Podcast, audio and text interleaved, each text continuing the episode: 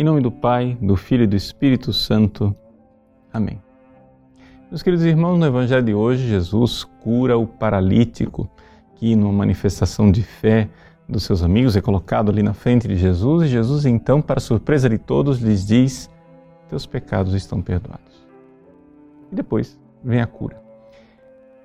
Nós ficamos nos perguntando, mas por que é que Jesus primeiro perdoou os pecados? Bom, claro, ele estava ali também num debate com os judeus que não acreditavam nele, precisava manifestar que ele tinha o poder de perdoar os pecados. E foi uma forma muito eficaz de fazê-lo. Mas, ao mesmo tempo, não é de se espantar o fato de que Jesus aqui esteja associando o pecado e a doença. Porque, de fato, existem doenças que Deus permite para a nossa conversão. É como o caso é, clássico da irmã de Moisés no Antigo Testamento, ela chamava-se Maria. Ela ficou leprosa exatamente por causa de um pecado, onde Deus a castigou com aquela doença para que ela, com a doença, tivesse tempo de se converter e de fato ela voltou, fez penitência e assim foi curada. Então, existem sim doenças que são usadas por Deus como sendo um caminho de conversão. Mas se é assim, essa seria a única explicação para uma doença, a única causa de uma doença? Não. Segundo São Beda, o Venerável, existem cinco razões para que uma doença possa existir na vida de uma pessoa.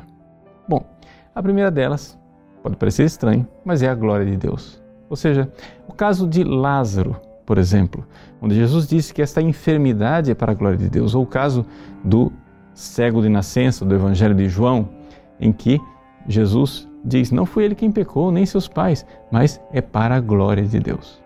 Então, de fato, pode acontecer uma doença que Deus permite, porque querendo curar aquela doença, Deus quer simplesmente que a sua glória seja conhecida. Uma segunda razão pela qual uma doença pode entrar na vida de uma pessoa é porque Deus quer nos santificar.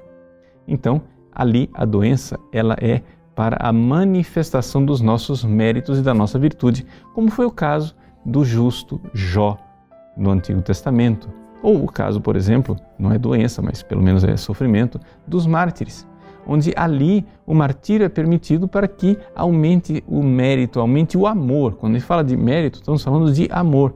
O amor se manifesta, o amor a Deus imenso e a fidelidade daquele justo. A terceira razão pela qual uma doença pode entrar na vida de uma pessoa é para aumentar a humildade daquela pessoa. São Paulo, na segunda carta aos Coríntios, fala de um espinho na carne. Né? E Deus diz assim: basta a minha graça Ali Deus está agindo na vida de São Paulo para aumentar a sua humildade, para que ela seja admirada. A quarta razão pela qual uma doença pode entrar na vida de uma pessoa é essa que nós contemplamos no Evangelho de hoje. Uma doença pode ser uma ocasião para a conversão. Ou seja, a pessoa castigada pela doença cai em si, volta atrás, é curada e aí acontece a maravilha da conversão. E finalmente, a última razão, que é a mais triste de todas. A doença pode ser o início, já aqui na Terra, do castigo que a pessoa irá viver no inferno.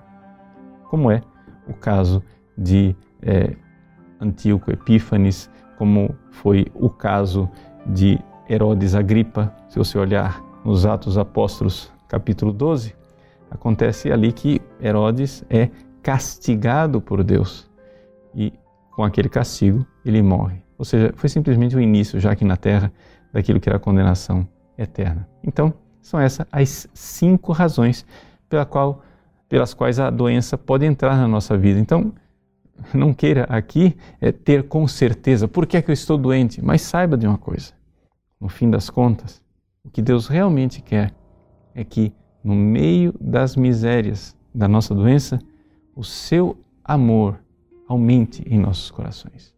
Então, procure um pouco com esses cinco passos pensar: por que é que eu estou doente? Mas ao mesmo tempo, em tudo, dê glória a Deus, quer na saúde, quer na doença, que Deus seja glorificado.